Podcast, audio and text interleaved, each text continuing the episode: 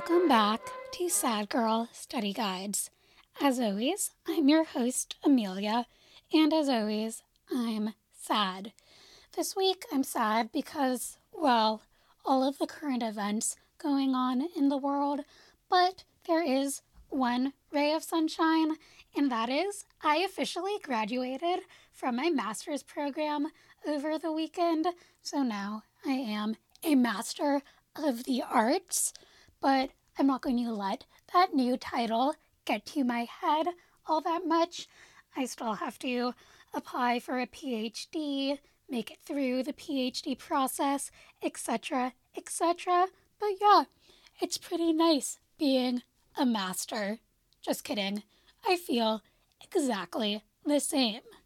So, to wrap up this series on the many loves of Louis XIV and 15th, I'm going to close things out with Madame du Barry. Her life seems like a real Cinderella story. We really do go from rags to riches, but then everything epically implodes at the end, by which I mean there will be true amounts of blood, but hey, maybe that's what makes it so much fun. Madame du Barry's study guide has a very scandalous casino, a true birther conspiracy theory, and a revolutionary diamond necklace. Let's begin. The woman who would be known as the Madame du Barry was born August 19th, 1743, in Vaucouleurs, France, in the region of Meuse in northeastern France. Her birth name was Marie Jeanne Bécu. Her mother was a seamstress named Anne Bécu, who came from a family of servants. According to some historical sources, her grandfather had briefly been married to a lesser noblewoman, but that seems pretty unlikely. It's unclear exactly who Marie Jeanne's father was.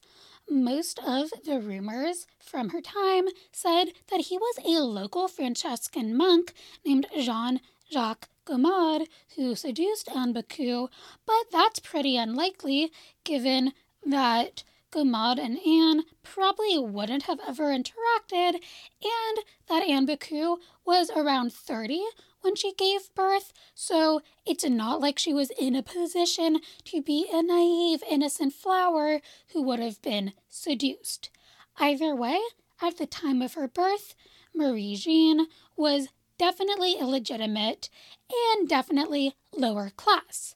At some point between 1747 and 1749, Anne and Marie Jeanne move to Paris, probably because Anne felt a little bit too limited by small town life in Vaucouleurs. Around this time, Anne may have had another child, this time a son, but the sources are pretty sketchy on this. After moving to Paris, Anne may have gotten married to a servant named Nicolas Rançon, but once again, we have next to no details on the matter because who cares about the early life of a woman in the 18th century? Despite her very humble beginnings, our young heroine does manage to get an education and she will end up being literate, which is very exciting. She goes to a convent school meant for poor girls, and apparently she and her mother got the funding to go to said convent school from one of her mother's many benefactors, most likely a supplier for the French Royal Army named Monsieur Billard de Monceaux. After leaving the convent school at the age of 15, our young heroine takes the name Jeanne Vaubernier and she will go by the name Jean for most of the rest of her life. So I'm just going to refer to Madame du Barry as Jean throughout the rest of the podcast for convenience sake. Exactly what happens next in Jean's life is up for a bit of debate. A lot of the information about her teenage years comes from people who don't exactly like her, so we do have to take it with some massive grains of salt. she may have learned hairdressing from a young man and then became his mistress until his mother broke them up because she felt that Jean was way too low class, which then led to a whole libel lawsuit and Eugene maybe getting arrested and thrown into prison, but maybe that didn't happen. Or she may have gotten a job working as a companion for a widow named Madame de la Garde and then have gotten fired from that job because her beauty was causing problems with the widow's sons. But neither of these stories could be true. We honestly don't know. What we do know for certain is that by 1760 or so, Jean is working as a shop assistant at a hat shop called A la Toilette and then at a fashion house. And she's getting a reputation for being quite the beauty. She has great skin, blonde hair, blue eyes, the whole nine yards. However, pretty soon after getting the job at the hat shop and then the fashion house, Jean started to run into some financial trouble and ended up working at this combo casino slash brothel. Some of the less than kind sources said that she was actively working as a prostitute at this time, but there's no hard evidence of this. She most likely was working on the casino side of things officially, but also taking lovers on the side because that's the best way to get a little cash, to get nice dresses if you're a lower class woman in Paris and single in the 18th century. Welcome to capitalism, my friends.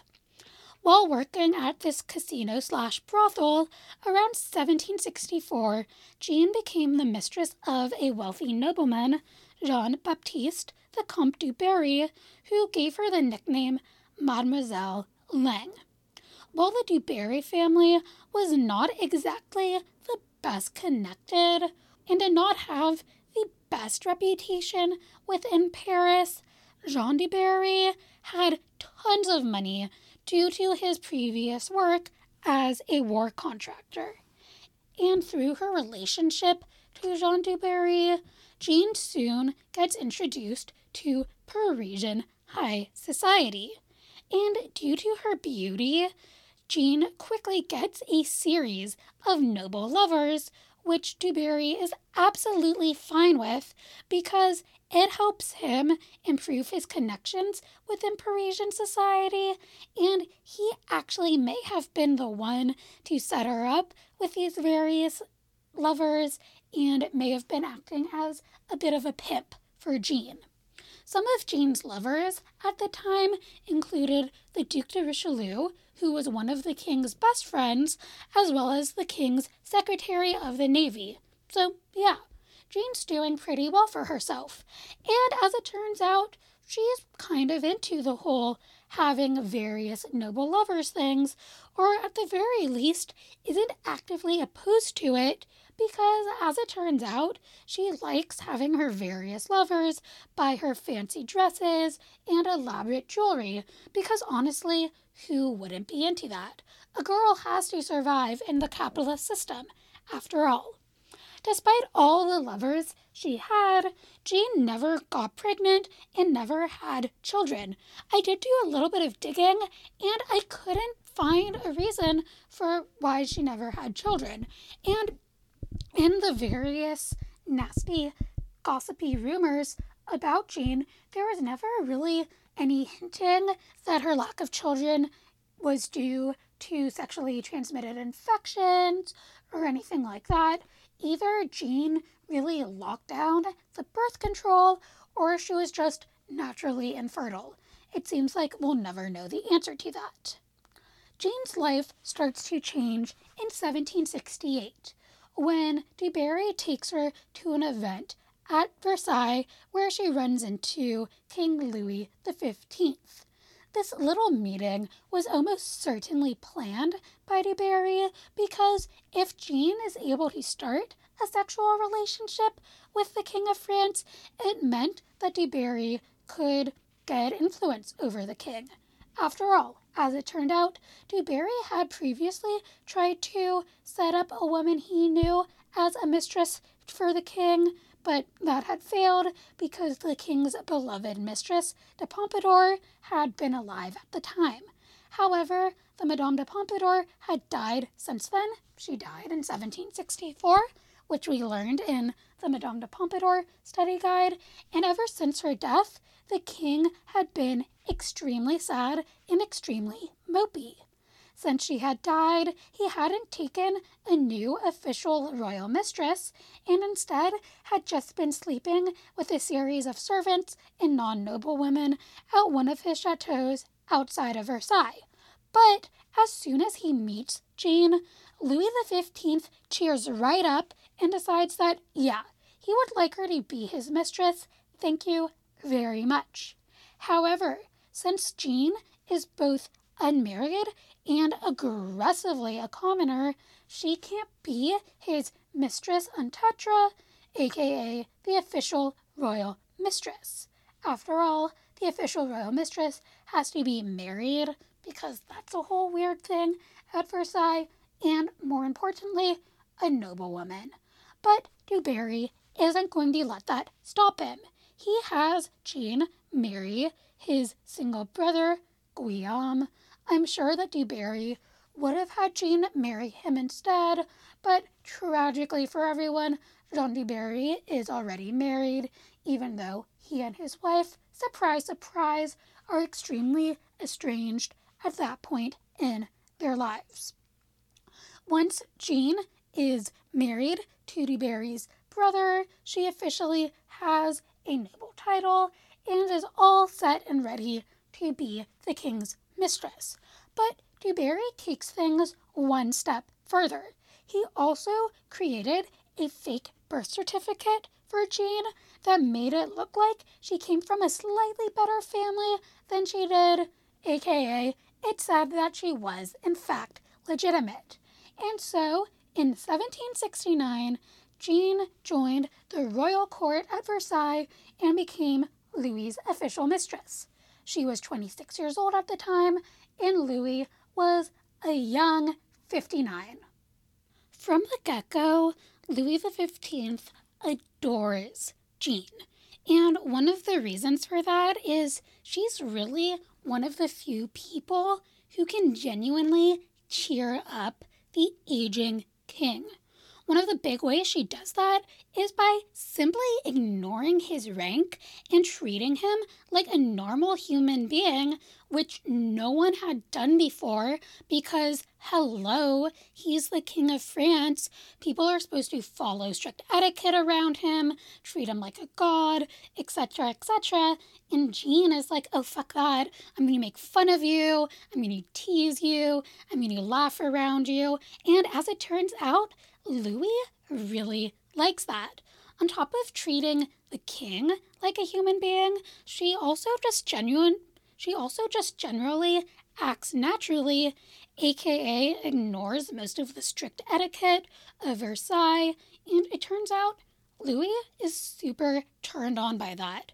And yes, there's the fact that Madame de Barry is drop dead gorgeous.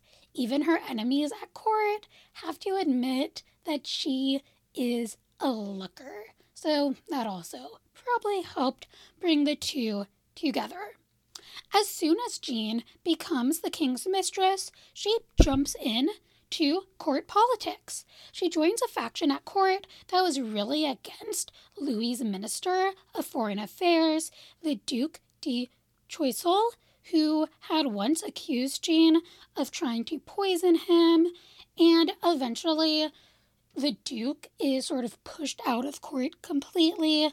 That her that whole story is very messy and sort of gets into some like nitty gritty of French politics that personally I don't care that much about.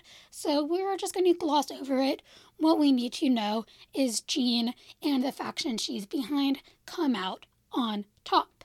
She also is going to use her relationship with the king to help one of her main allies, the Chancellor de Maupeou, to push through some major judicial reforms. So, in terms of her political activity and having the king's ear, Jane is going to be very similar to Madame de Pompadour. And remember how the French court at Versailles had hated Madame de Pompadour because of the way she had gotten involved in court politics? Well, they're going to hate Jane even more because she's also involved, but her background is even more humble and more questionable than de Pompadour. So they're feeling like Jean is just leading Louis around and making him look weak and foolish and like a horny old man who's going to do whatever a former prostitute tells him to do. And yeah, maybe that's true, but we also need to remember that Louis XV was a man with agency. He was actively choosing to listen to the suggestions of Jean. we can't completely blame her for all of his mistakes. In addition to getting involved in court politics and drama, as Louis's mistress, Jean also gained a reputation for pushing Louis to be more merciful towards criminals, especially towards poor criminals who had committed more petty crimes. After all, Jean had grown up poor. She recognized how difficult that lifestyle could be and how a difficult lifestyle could cause people to take drastic measures. Her sympathy towards criminals and her desire to get the king to act merc- mercifully made her stand out from the rest of his mistresses, who honestly could not have cared less. Initially, Jane started out intervening in cases that didn't directly involve the king, like one where a poor woman had been accused of killing a baby who actually was stillborn. Jean stepped in and ensured that the woman wasn't punished at all and was found completely innocent, but eventually she got involved in slightly more high profile cases. For example, in one case, she even got the king to lessen a sentence from execution to life in prison for two lesser nobles who were accused of treason, but almost certainly were not planning treason. However, despite this kindness, Jane did have a tendency to be extremely extravagant. She liked to live lavishly, and honestly, I can't blame her remember the childhood she had lived in, and now suddenly she's the king's mistress. She has the opportunity to have whatever she wants. And if I were in her shoes, to be totally honest, I probably would do the same thing. Jean became a huge patron of the arts, and as well as commissioning amazing portraits, she also developed a deep love for beautiful clothing and jewelry. Even though Jean had a massive allowance, she got about 300,000 francs a year, which is about $2.1 million in today's money. She was pretty constantly in deep debt due to her love of the finer things in life. In 1770, two years after becoming the king's mistress, Jean's life does take a slight downturn, and that's because Louis's heir and grandson, also named Louis, gets married. His bride is a young Austrian princess whose name should be familiar to us Marie Antoinette. Jean and Marie Antoinette met for the first time at a dinner for the families the night before the wedding, and things immediately are more than a little awkward. No one is exactly sure if Jane will be allowed to go to the actual wedding ceremony itself. On the one hand, she was super close to the king and he adored her. But she was not married to the king, and she was not of noble origin, and she had a bad reputation. So, her showing up to the wedding of the king's heir and an Austrian princess would kind of be a slap in the face. Louis ends up inviting her anyways, and at the wedding, Jean is dressed way more extravagantly than the rest of the guests because Jean does love herself a pretty dress, and that causes a wee bit of a scandal. Pretty soon, Jean and Marie Antoinette do not get along at all. Marie Antoinette is a bit of a prude and is horrified at the idea of interacting with a woman whose main job is to provide the king with sexual pleasure. And to be fair with Marie Antoinette, it's not like she was naturally a judgmental bitch. She literally had been brought up that way at her mother's court. It gets to the point that Marie Antoinette literally refuses to speak to Jean for two years until 1772 when she finally caves and turns to Jean at an event and says, There are a lot of people at Versailles today, and the relationship between the two starts to thaw a little bit, but it wasn't out of the goodness of Marie Antoinette's heart. It literally was just because she realized she had to get on Jean's good side to get ahead in various court politics. The same year that the relationship between Jean and Marie Antoinette starts to improve, 1772, Louis XV decided that he wanted to buy Jean the most elaborate necklace that existed in Europe at the time. So he starts commissioning a diamond necklace from the Parisian company Boehmer and Bassenge. This necklace ends up being worth 1,600,000 francs, which is about $33 million today, give or take a few million. And because this necklace is so elaborate and so expensive, it's going to take some time to complete, like a few years to complete. Jean spends the next few years at Versailles just living her life, getting into spats with the nobility, continuing to be known for both her beauty, her extravagance, and her less than great relationship with Marie Antoinette. The year 1774 started out pretty great for Jean. Her and Marie Antoinette's relationship seemed to be improving. She bought Marie Antoinette some diamonds, and the princess almost accepted them, which was a pretty big win for Jean. She was having some petty drama with other nobles at the court, but that was pretty par for the course for her. But then, in late April 1774, Louis XV caught the smallpox. According to rumors at the court, he had gotten it from a young woman who he had been trying to seduce, slash, who Jean had brought to the court for the king to sleep with, although that second bit may or may not have been true.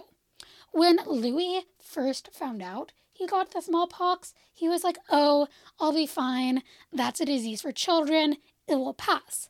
But it did not pass because, as it turned out, Louis XV had never actually gotten the smallpox as a young child, which made him basically the only person in France to never have had the smallpox as a small child, which meant he did not have an immunity to the smallpox. So he just got sicker and sicker, and he ended up dying of it on May 10th, 1774, at the age of 64.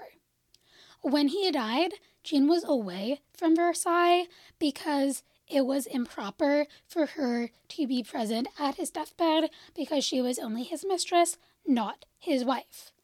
Louis XV was succeeded as king by his grandson, Louis XVI.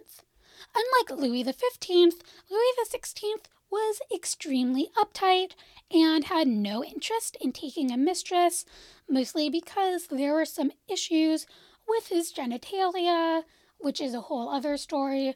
What we need to know is it took him and Marie Antoinette quite a while to have a child, which caused all sorts of drama. Neither Louis XVI nor Marie Antoinette had the best personal relationship with Madame du Barry, and they pretty quickly sent her away from court. Oh, and by the way, that diamond necklace that Louis XV had been planning on giving Jean, yeah, it wasn't finished yet, and it was nowhere near being paid for. Basically, at the time of Louis XV's death, Jean was super unpopular both at the court of Versailles and among the general public. She was seen as way too extravagant, spending money left and right on things that she didn't need, and everyone felt like she was literally a whore who had sold herself to the king. Pretty quickly, a ton of pamphlets and memoirs about her life that were totally fake started circulating and spreading terrible rumors about her life. And if you want more ru- and if you want more details about that, the historian Robert Darnton has written fantastic pieces about that. I would highly recommend his book Forbidden Bestsellers of Pre Revolutionary France. It's great, and he goes into quite a bit of detail about the memoirs of Madame de Barry specifically. After Louis's death, Jean is first sent to live in a convent. Even though she has no interest in living in said convent, it's not as bad as it could be, especially because she gets along fairly well with the abbess and the nuns in the convent. However, she soon has to deal with various people who she owed money to and had to start selling off some of her jewelry. But beyond that, her time at the convent was fairly low key. But by 1775, Jean is done with the convent life. She leaves and instead moved to an estate that Louis XV had bought her, Louveciennes. Even though she's out of the convent, she will never return to Versailles. Instead, she will live at her estate through the 1780s and will continue to have a great time. Initially, she continues to keep a high profile and throw some pretty epic parties, but then she realized that maybe it's better to go a little bit more low key and focus on avoiding scandal. So she shifts into becoming more of a charitable giver. She funded scholarships at a local school of the arts and focused on trying to improve the lives of local peasants. Some of the things she does are quite useful, such as donating food and money to the peasants. Some of them are really nice ideas, but maybe not so helpful, such as throwing artistic events for the peasants at her estate. I'm sure the peasants enjoyed getting culture, but probably appreciated the food and money more. Jean would also continue to be a patron of the arts and even visited with Voltaire when he returned back to France in 1778. While Jean was focused on trying to avoid scandal as much as possible, she did keep taking lovers, including one of the governors of Paris, Hyacinth, who Timo, Timoleon de Cossé, Duc de Brissac. She also got into a bit of a love triangle between Brissac and a lesser English lord, Henry Seymour. However, Seymour was married with children and pretty quickly broke off his end of the relationship. But then, in 1778, that diamond necklace that Louis XV was planning to give Jean was finally complete. However, given that Louis was Instead, there was no way that Jean was going to be able to own it. She didn't have the funds to pay for it. But the jewelry company needed someone else to buy it. They tried selling it to Louis XVI as a possible gift to Marie Antoinette, but Marie Antoinette had no interest in the necklace because one, it was super expensive, and France was in the middle of a little war with England on the side of these 13 little colonies, and two, More importantly, Marie Antoinette did not want a necklace that was meant to belong to the hated Madame du Barry. So the jewelry company kept trying to sell the necklace off to various members of royal houses in Europe, but couldn't. All of that changed in 1785. That year, a French cardinal, de Rohan, started an affair with a young woman who may or may not have been a minor noble, Jeanne de la Motte, who actually was a con artist. Jeanne de la Motte convinced the cardinal that she could get him a good position at court by making him friends with the queen. She started forging letters from the queen and giving him and giving them to the cardinal and borrowing large amounts of money from him, saying that she was giving the money to the queen, but actually just pocketing the money. In one of the letters, she told the cardinal that the queen wanted the diamond necklace. The cardinal got the necklace from the jewelers and said that the queen and king would pay the jewelers the remaining sum. Then the cardinal gave the necklace to Jean to give to the queen. And so Jean and her husband, because oh yes, the con artist was in fact married, took the necklace, took it apart, and sold the separate pieces and pocketed the money. Suddenly, Louis XVI and Marie Antoinette got the bill for the necklace, which was extremely confusing for both of them. Quickly, the truth came out, and in the subsequent trial, the cardinal was acquitted, and the con, and the con artist Jean was branded and sent to prison, although she escaped from said prison extremely quickly. The entire affair of the diamond necklace made the king and especially the queen look really bad, and like all they cared about was money. And this trial was going on in 1786, 1787, right as the country of France is going through some pretty bad famines and economic crises that will eventually lead to a little thing called the French Revolution. And technically, the entire affair had all started because Louis XV wanted to buy a nice present for the Madame du Barry. And this isn't the last time that jewelry is going to cause drama for Madame du Barry. In 1791, a thief steals a huge chunk of her jewelry collection. Even though there's a ton of political drama going on in France, because we're in 1791, deep into the French Revolution, Jeanne's main priority is trying to retrieve her jewels. Because a girl's gotta eat after all. As part of her attempt to find her jewels, Jean goes to England, and while she was over there, she starts working with various emigre nobles to try to destabilize the current revolutionary regime and bring back the monarchy because having the monarchy in power, honestly, is better for Jean than having some rando non nobles who are trying to get rid of titles and things like that. As a result, Jean starts moving between France and England on the regular. Then, in September 1792, her former lover, Brissac, is executed by the Committee of Public Safety for being anti revolutionary. Apparently, his head is brought to Jean at her estate for reasons, and when she is shown his head, she faints.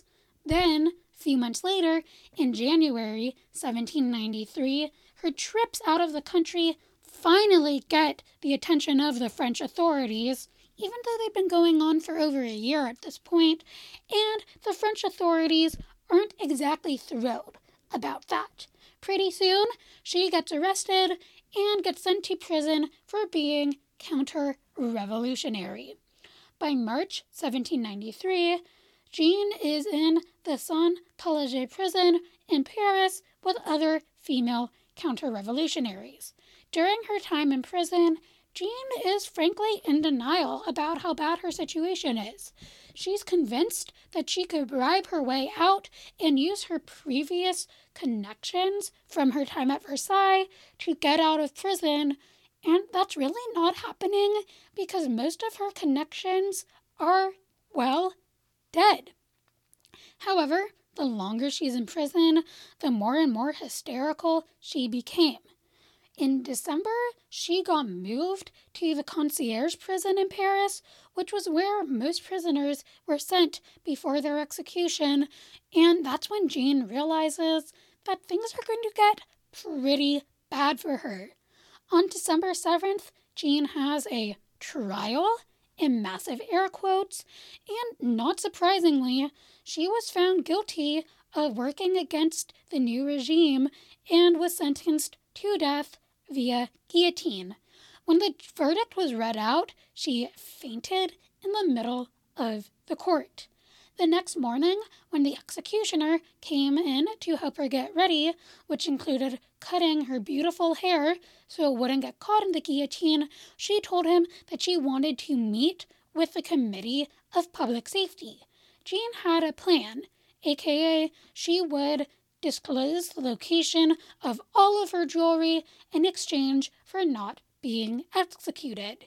Jean ended up writing out an entire list of all of her surviving jewels and their locations, but shockingly, the Committee of Public Safety wasn't exactly interested in this exchange and ordered her execution anyways. On the way to the guillotine, Jean had a complete breakdown. While most nobles prided themselves in facing the guillotine with poise and dignity, she just sobbed and begged to be let free. This really shocked the massive crowd that had gathered to see her die. Remember, she was not exactly a popular figure with the general population, and pretty soon the mob that had gathered turned from jeering at her to being almost sympathetic. Jean, Madame du Barry, was executed via guillotine on December 8, 1793, in Paris at the age of 50. Her last words were, One more moment, Mr. Executioner, I beg you. After her execution, she was buried in the Madeleine Cemetery, which was the burying place for most of the nobles who were executed during the Reign of Terror. So, for those fans of the study guide who prefer bullet points to a full on lecture, let's quickly recap the life of Madame du Barry. Madame du Barry was born in 1743 in a small town in northeastern France. She was the illegitimate daughter of a seamstress named Anne Bécu. At some point in her early childhood, she and her mother moved to Paris and the young Madame du Barry got an education at a convent school. At age 15, she left the convent school and took on the name Jean. Exactly what happened after she left the school is up for debate, but she eventually started working at a hat shop and then a fashion house. Around this time, she started getting recognized for her extreme beauty, but ran into financial trouble and began working at a casino slash brothel. During her time at this casino slash brothel, she ended up becoming the mistress of a wealthy but extremely sketchy nobleman, John the Comte de the Comte du Barry.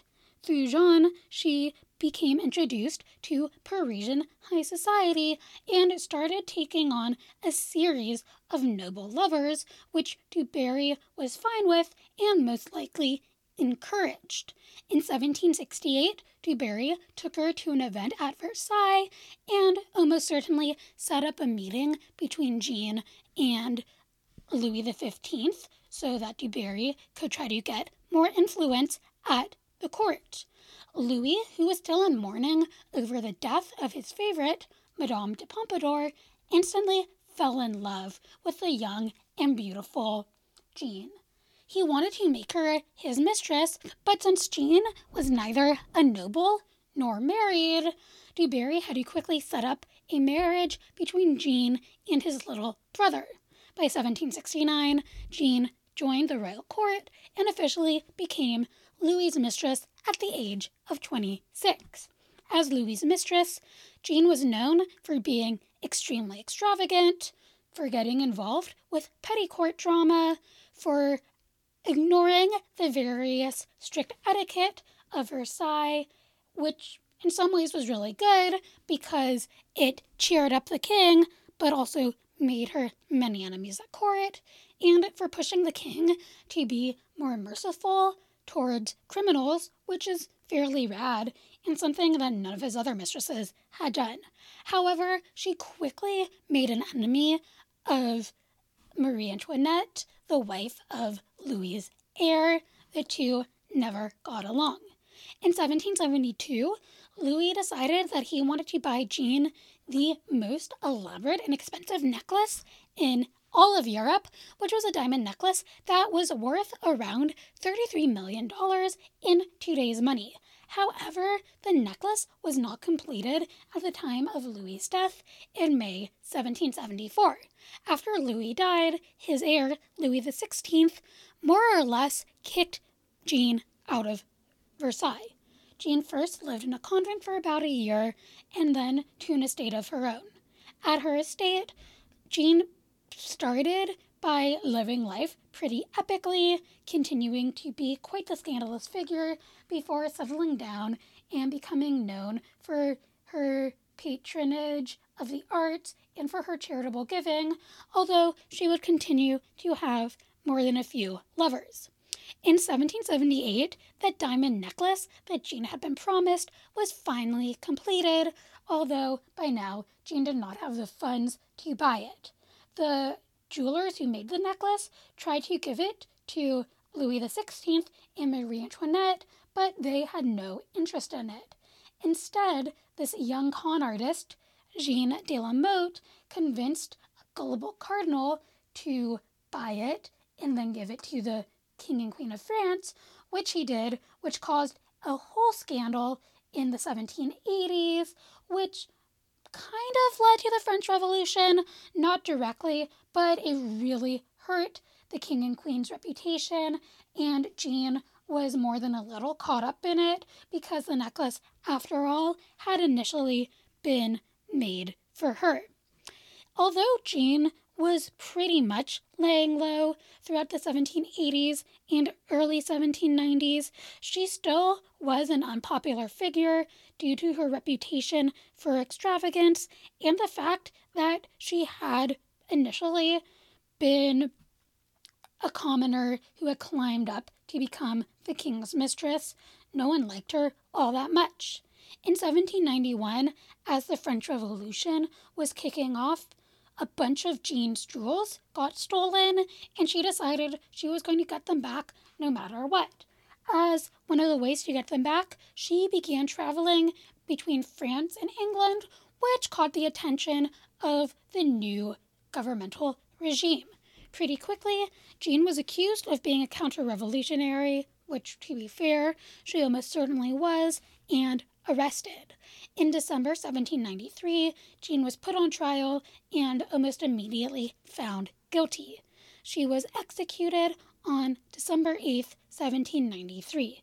Unlike most of the other nobles who were executed in the Reign of Terror, Jean did not face her death with dignity. Instead, she sobbed and begged for her life as she was carried up to the guillotine, which actually made the crowd somewhat pity her. So, that is the life of Jean, the Madame du Barry. Like I said at the start of the episode, it really has its lows, its highs, and its lows once again. Most of my research for this episode came from the Encyclopedia Britannica articles on Madame du Barry and on the affair of the diamond necklace, Melanie Clegg's article on Madame du Barry, Haley Su's article on Madame du Barry, and Robert B. Douglas's excellent book, The Life and Times of Madame du Barry. As always, for a full bibliography and relevant images, you can visit the website sadgirlstudyguides.com. If you have questions, comments, or concerns, you can email the podcast at sadgirlstudyguides at gmail.com. Next time, I'm going to be starting a new study guide series about the Harlem Renaissance, specifically the women creators involved in the Harlem Renaissance, kicking off with author and editor Jessie Fauset. Until then, if you want to financially support the podcast, you can become a patron at patreon.com forward slash sad girl study guide. Patrons get a lot of cool bonuses, including bi weekly tangent casts on people, places, or things that don't quite that don't quite make it into the usual study guide. So yeah, check that out. Your financial support means a ton to the podcast. And if you want to chat on social media, you can reach us on Twitter at Sad Girl Study Pod or on Instagram at Sad Girl Study. As always, the best way to help the podcast grow is to tell a friend or subscribe. We're on Apple Podcast, Stitcher, and Spotify. And please let us know how you're doing. Rate or review, or else I'll be sad. Thanks!